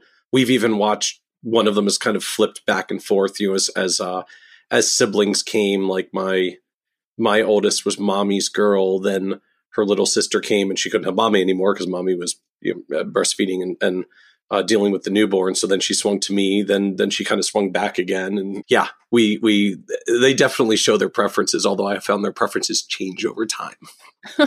I have a complete reverse Oedipal complex thing happening in my house. it said Robert, I was trying to change her diaper and she said, it's daddy's job to take care of me. And I looked, I, yeah, I looked at him and I said, would you contradict this, please? He goes, what, what? I don't, I didn't hear it. I said, uh huh, I know. Of course. yeah. exactly. So no rest for the weary. Parenting truly is a thankless job. It's a guy thing. Like even if I'm winning because the toddler just said I want daddy to change my diaper, it's like Ash picked me. exactly. now I got to do the poopy diaper. He's like, all right, here we go.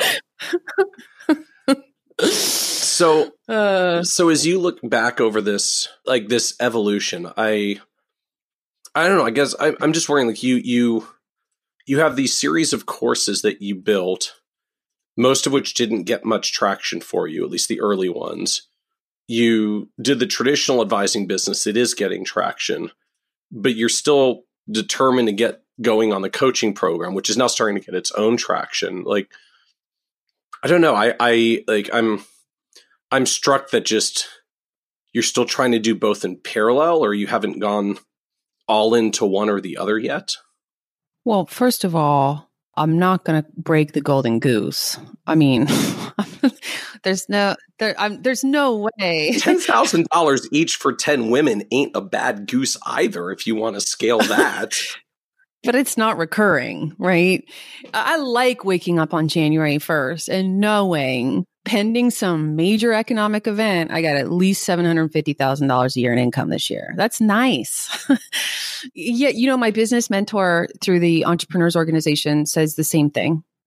I I guess I'm just I it's hard for me to say no or stop or let go or I just have all these passions and things I want to explore and I think no one's doing this wealth coaching in a documented systematized way and I mean not no one but it's not being done widely and it serves a market that's in the middle. It serves women you know just to give you an example this woman who discovered she had 2 million dollars she one time they have, there was a financial advisor who came into her office to talk about the 40 1K, or maybe it was a 401k. She asked him a question and he laughed at her. She went home and put all of her money in like CDs and left it there for like eight years. Because she felt embarrassed, she asked a question, she got laughed at. So she just said, screw it, I'm not going to deal with what I don't understand. I'm just going to stuff it in CDs. She had lost trust in the financial services industry. I got a hold of her on my podcast and I share authentically and vulnerably my own weaknesses and falters and mistakes. And so I'm a human, right? I'm to her, I'm not that guy. I'm very different than that guy. I'm something different.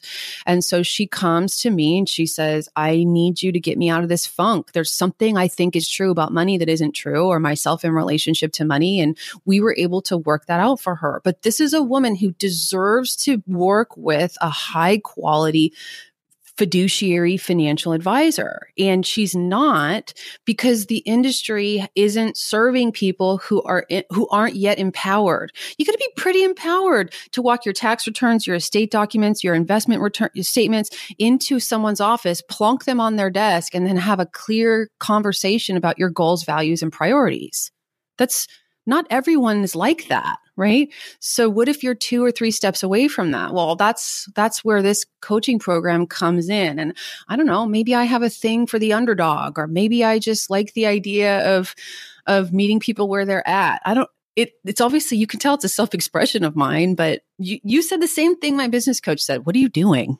Why aren't you focusing? I don't know. I don't know. Let's just see what comes of it. Well it just it strikes me like i we try a lot of things early on when when we're starting businesses. You know just uh, you, you, throw everything at the wall and see what sticks particularly when you're just trying to get revenue going. But you know most advisors i find i mean at some point like we find a thing that works then we just go all in on that thing. And it seems like you've you've you've found your thing. You've got this rapidly growing podcast and website presence now. You're bringing in 10 20 plus million dollars a year it's continuing to happen each year. It's starting to compound, but you're but you're still on like core course coaching attempt number four or five here. and like all excited because you you're doing a, like a new one now that's getting that's getting going. Like I know I, I got a pretty good guess on where you really want to end out deep down. Did you want me to cry while we're on the air together, or this is deep psychotherapy? It's your choice. makes for better podcasting. It, uh, authenticity always makes for good podcasting. Yes, yes. I'll grab a tissue. Yeah. I mean, look, I'm on this planet to make a difference and being a financial advisor is part of how I do that and and I know I made a difference with those women in the last program and I'll tell you Michael, I wasn't I, I mean, I have a lot of, I got a lot of mind talk and my, my brain is not always my friend, but we got on the last call with those ladies. Uh, by the way, there's also a monthly Zoom call. Okay. So they all get on the call and it was their last one. And I said, all right, wrap it up. Let's start, start from where you were at the beginning. And what did you get out of the program? What were your expectations? What are you proud of? And it was, it was probably one of the most fulfilling experiences of my life. And I'm sitting in a hotel room in, I don't know, Phoenix, Arizona or whatever. And these women are sharing, they're crying. They're saying, I got everything I wanted. I'm empowered. I'm clear. I've altered my wardrobe. I've got a raise. I've got a new career pro- prospects, right? It was just like, oh my God, oh my, whoa, we did something here.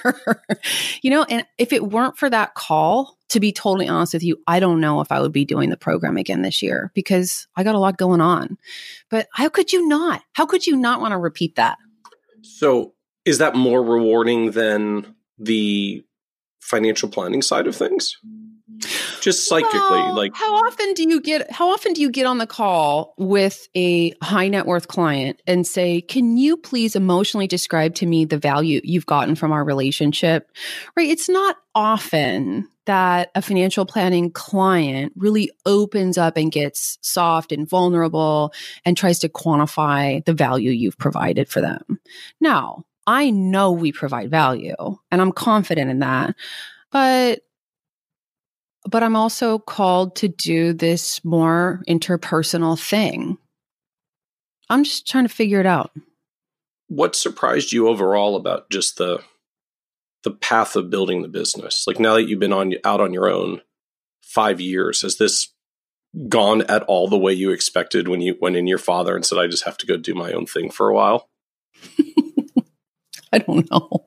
You must have had some expectation of what was going to happen when you when you went in? Well, yeah, I thought I was going to sell a five hundred dollar course to forty thousand people. Okay, right, right, right. so after the multi million dollar course didn't work out in the first year. uh huh. Um, what has surprised me the most is how darn profitable traditional financial planning for high net worth clients is. I, I mean, man, it's a great business model. And if you can become a good marketer and a good salesperson, you can write your ticket.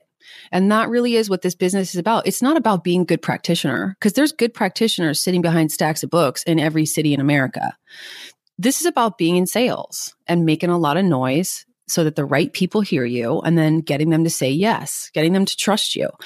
So I think that really is I think it was really shocking to me. I thought I had to differentiate because financial planning was dying, becoming digitized, being taken over, and that I've been able to find a self expression. I mean, my company values are my values, Hillary's values, right? And I've got three people who now tout my values. it's like I get to kind of write the book. So I, I guess ironically, like you're you're differentiating in yourself and how you're marketing, and that brings in business, but you're not actually finding a need to differentiate as much in the process part of what you do because people still value good old fashioned traditional financial planning and it's really profitable. Yeah, it was about focus, being willing to set a minimum, creating an onboarding process, a system that brings people, qualified prospects into my office. And then once they're here, designing and perfecting a conversation that ha- has me both learn about them and has them hear enough stories from me and learn be and experience me as a as a trustworthy person that has them then come back and be in a conversation with me about what I would do with their portfolio and then has them say yes. I mean, that's I am a student of words. Okay. When I hear good financial planning words, I write them down. I have scripts that I practice. And my team says to me, You're so good with words. Like, well, I didn't make them up. I heard them. They were good. I wrote them down and I memorized them and I use them in conversations. Right. And that's not to say that I'm a copier on everything I say, but there are things that work in conversations with potential clients, right? And I just make sure that when I hear them, I don't lose them. I mean, I had, um, I, I get transcripts of other people's podcast episodes all the time. I send it to my assistant and I say, transcribe this. And I go in there and I take the two minutes that I liked and I cut it and I put it in my script library. So you actually have like a I'm script, a student of words. script library. Mm-hmm. If, if I put the word, by the way, I don't have notebooks in my Evernote, Michael. That's that's a as a symptom of just one of the differences between you and me. I use keyword searches for everything. oh, see, so, I see. I compul like I compulsively collect and keep so many things. I can't just do keyword searches. There's too many notes. But but I have ways that when I send the note to Evernote, I put the keywords in uh, it that I want. Okay. Yeah. So, but no, I don't tag. I don't even use tags. I just put words in the note. Okay. So I type in scripts in Evernote, you know, I come up with 50 documents. And there are times when I print those scripts and I read them and I read you, over them. You mean as though you had like a notebook called scripts? Correctamundo. I just don't over organize. I love Evernote, by the yes, way. Evernote Evernote is a glorious thing. And and glorious in part because everybody uses Evernote in their own way that seems to be different than how others use Evernote. That's part of what makes it a cool program.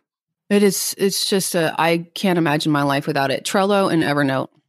How has the role changed for you then over the past couple of years? I think I growed myself up. I went from hiring interns who weren't in the industry for very low compensation to paying legitimate people who have a career track, a market wage, and that's a that takes something. It changes you as a human being. It's like I'm going to pay you $90,000 and those are my dollars. it's like you have to know yourself in a particular way to agree to that. I think that hiring the right people is obviously critical because the team dynamic is is is important. I put forty thousand dollars into an office last year, so my husband and I share a twenty two hundred square foot office near the San Jose airport. His is locked off. He runs a hedge fund on the other side, so there's a door in the middle because obviously has to be secure. So I got a private executive suite and a conference room and a kitchen and a big living room area, which is where we do the mastermind. And I threw a bunch of money at making this office look amazing. And it's a place that every time some people come in, they stop, they look around, they go, This place is amazing. I said, I know. I love coming to work. So I, don't know if that answers the question about what's changed for me, but a willingness to spend on the things that I think are important to me and my clients, willingness to say no to people who are not my clients, keeping the team focused around first company values and then the projects that they're working on. So we have we're we're just a super efficient team. We've all read the E Myth. Well-oiled machine is one of my company values, and we're all very clear what we're up to on a on a weekly basis. I don't know on a daily basis. I mean, they can manage their own schedules, but we meet every week, and we have specific measurable things that we have to have to have done, including me. Is that a traction EOS kind of system that brings you to weekly meetings with like weekly things they have to report on? Yeah, someone in my entrepreneurs organization recommended that book Traction. I haven't read it, but I do think it's the yeah. same thing. Yes. Verne Harnish, something. Yes. Scaling, Scaling up. up. So the team has like, so you do a weekly team meeting and then they all have some key thing that they're supposed to report on or share about how it's doing for the week. Yeah, we have quarterly rocks that we created at the company offsite all hands meeting last year. We do a planning meeting for 2019 in the third quarter of 2018. And they talk about what they want to create professionally and what they want to create personally. That's all in alignment. I mean, the professional goals are in alignment with the company goals. And so that's how you get buy in, right? And then you just work really hard. I have a company policy that nobody in my company is allowed to post TGIF on Facebook. that if you don't love your life, if, that if you're that either thankful for Friday, something else is wrong. TGIF means I hate my job, doesn't it? Yeah, it does kind of have that implication. I mean, well, if yeah. you're if you're too relieved, I feel like there's a little bit of you know, hey, I got a vac- you know, I I got a special week and come up TGIF. But yeah, if it happens every week, like something's not good in the job. Right, right. It's like we either need to shift some things around or maybe this isn't the right spot on the bus for you. and I never have had to go there, by the way. So then we create weekly promises that are in alignment with their rocks and goals and priorities. I don't tell them what their weekly mm, goals should be. But if they don't fulfill on them, we have a conversation. Okay, well, are you missing resources? Are you missing planning? Are you missing what's going on? Because we want you. This is th- running a business is about fulfilling on things. So what do we need to put in? And I think that that's really keeps things clean and keeps people motivated and we really get to look at why if we're not fulfilling on a particular goal, why not? That's the best way I know how to keep things moving effectively. So as you look back anything you wish you'd done differently in like launching the firm and the journey from there to here? I wish I had gone to work for some massive website in their SEO department and just worked for free for like 30 or 45 days and figured it out and started with an eye toward building a website that's a good resource very frustrating to do it now with my calendar. And so I do wish I had focused more on that. I think I was a little bit all over the place in the beginning, but I learned lessons from everything. For a couple years, I paid a business coach $20,000 a year. I think that was a pretty big mistake. That was a mistake. Most people I hear are like I think very that was appreciative of their coaches. Like why was why was business coaching mistake? I don't think business coaching was. I don't think that was necessarily the right coach for me. I, am a member, I've mentioned the accelerator group. And I think if I'm not mistaken, that group cost me $3,500 a year.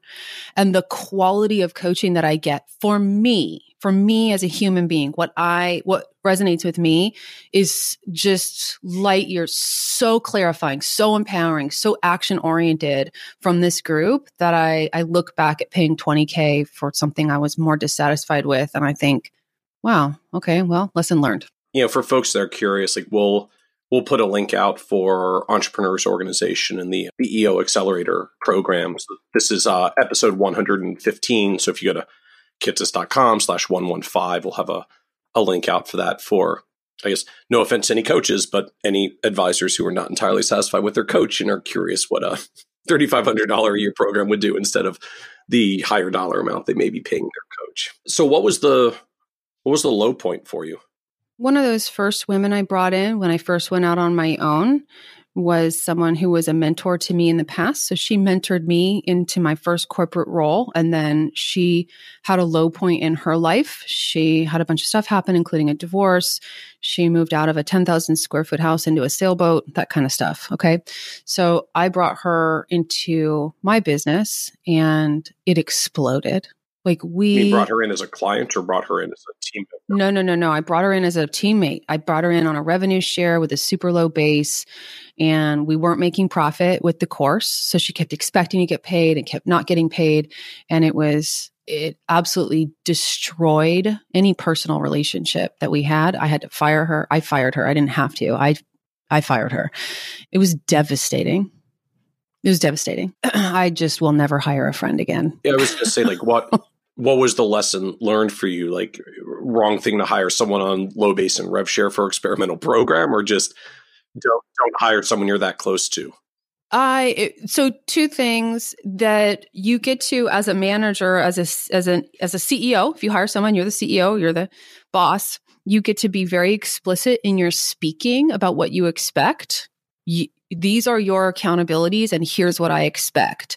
And because she had been a mentor to me in the past, I was reticent to say, here's what I expect. In fact, I was, I was uh, absolutely refusal to say, here's what I expect. It seemed like she, she had always been above me. How could I tell her I expect this?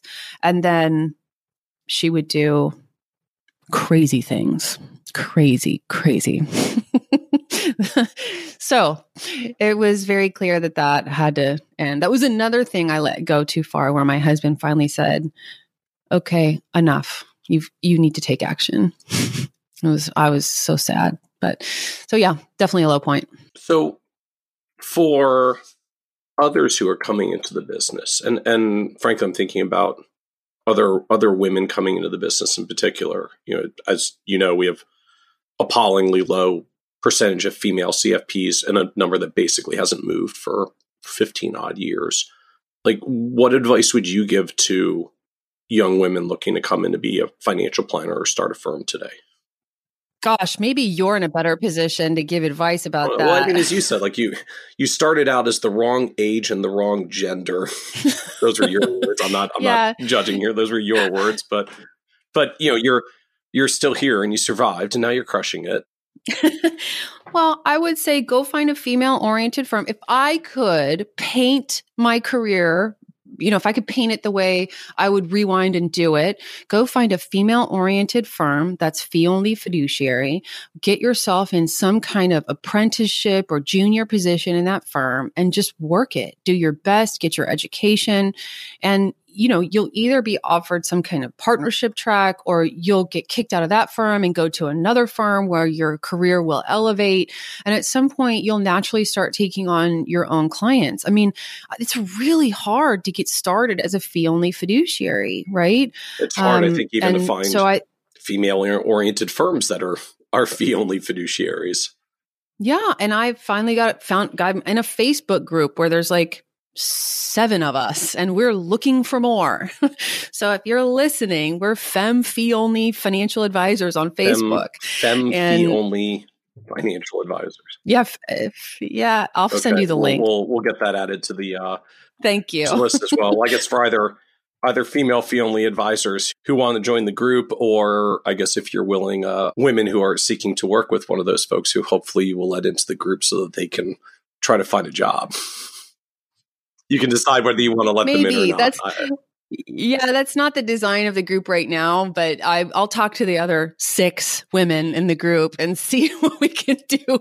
And, you know, it doesn't, again, I, mean, in a perfect world, it's female oriented. You know, I know at Yeske Buie, you know, one half of Yeske Buie is a woman, and she's probably the the queen of the industry right now. And most of you know who I'm talking about, Elissa Buie, and they've got a very robust mentorship junior advisor program. I mean, so hopefully that spreads and I'm pleased to have be able to employ one female advisor now and possibly more in the future. But yeah it's, it's hard to find uh, so you got to network and you got to build relationships and stay in touch and beat the bushes. And that i mean but that's what it's like to be a financial advisor. So welcome to welcome to my world. Yeah. You know i, I had a advisor ask me the other day like he he wants to get a job at a particular firm, but like he's he's not sure how to reach out or or like if it would be weird if he reaches out cold. And I told him like, look, if they're really not interested in hiring and they don't they they just aren't interested, like they'll blow you off or they won't take it well. But if they're at all thinking about hiring, the mere fact that you're willing to proactively put yourself out there and take the risk of reaching out to a stranger to try to find a job opportunity for most advisors who've ever done business development they kind of respect you more for it because they know how hard it is and how hard it is to find people who can who are willing to do that. It shows gumption, yeah. courage. So, you know, for anyone who's listening, like don't don't be afraid to do that outreach. It may not work out well, but nor will every prospect you try to get turn into a client. Here, here's an idea. Try for a hundred no's. If your goal is to get a hundred no's, I can almost promise you by the time you get that hundredth no, you'll have a job. That's a goal. I like that. That's a goal. so, as we wrap up, you know, this is a podcast about success. And one of the things we always talk about is just that word success means different things to different people. And so, you know, you're now on track with this incredibly successful firm that's growing and compounding. But I'm wondering, how do you define success for yourself at this point? If I can spend more of my life engaged in infinite concerns, concerns that can never be fulfilled on versus finite concerns, I think I will consider that success. And what I mean is, I really want to put myself to work for humanity.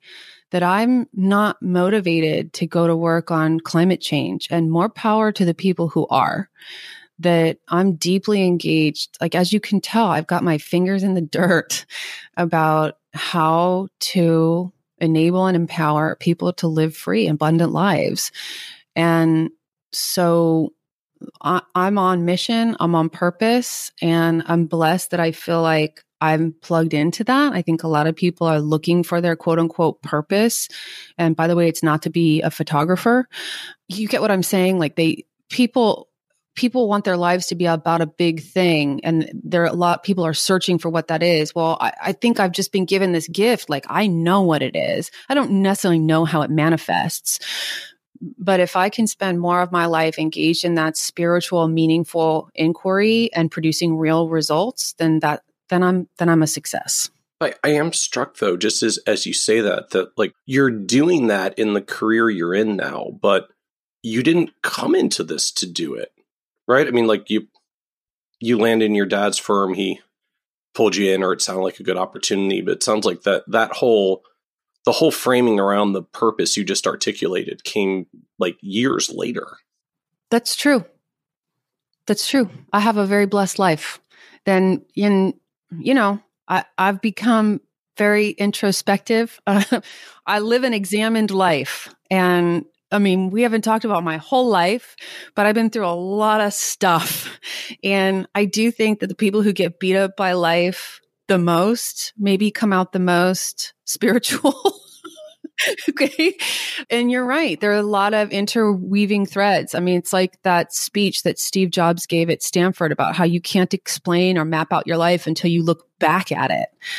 You look back at everything that you did and experienced and got good at, and then you put it all together and you make magic. And I don't know that I'm making magic. I mean, I'm making some magic. I'm not making iPod magic, but I'm pleased to be able to pull from my past and to weave what I'm currently doing into new inquiries and new opportunities to live a more meaningful life. So I hope that answers I your question. I think it's amazing. It, it is a good it is a good point though that just you you can't often explain how it mapped out until after the fact. It, it's part of why even for me I've become like less focused on setting long term goals because frankly I'm not really sure where the heck this stuff is going.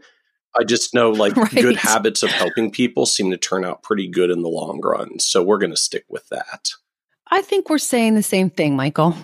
Well, thank you, Hillary, for joining us and sharing your story on the Financial Advisor Success Podcast. Thank you for having me. It's a great show. Thanks for doing it, Michael. It makes a huge difference. My pleasure. Thank you. Want even more ideas, tools, and resources on how to break through to the next level of success as a financial advisor? Check out the leading financial planning industry blog, Nerd's Eye View, at www.kitces.com, where Michael covers the latest practice management trends and financial planning strategies. And by joining the members section, you can earn IMCA and CFP continuing education credits, along with exclusive member content. Get it all now at www.kitces.com.